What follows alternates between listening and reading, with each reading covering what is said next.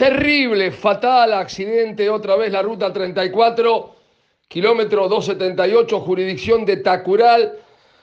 Las primeras informaciones cuentan que chocaron dos vehículos de frente.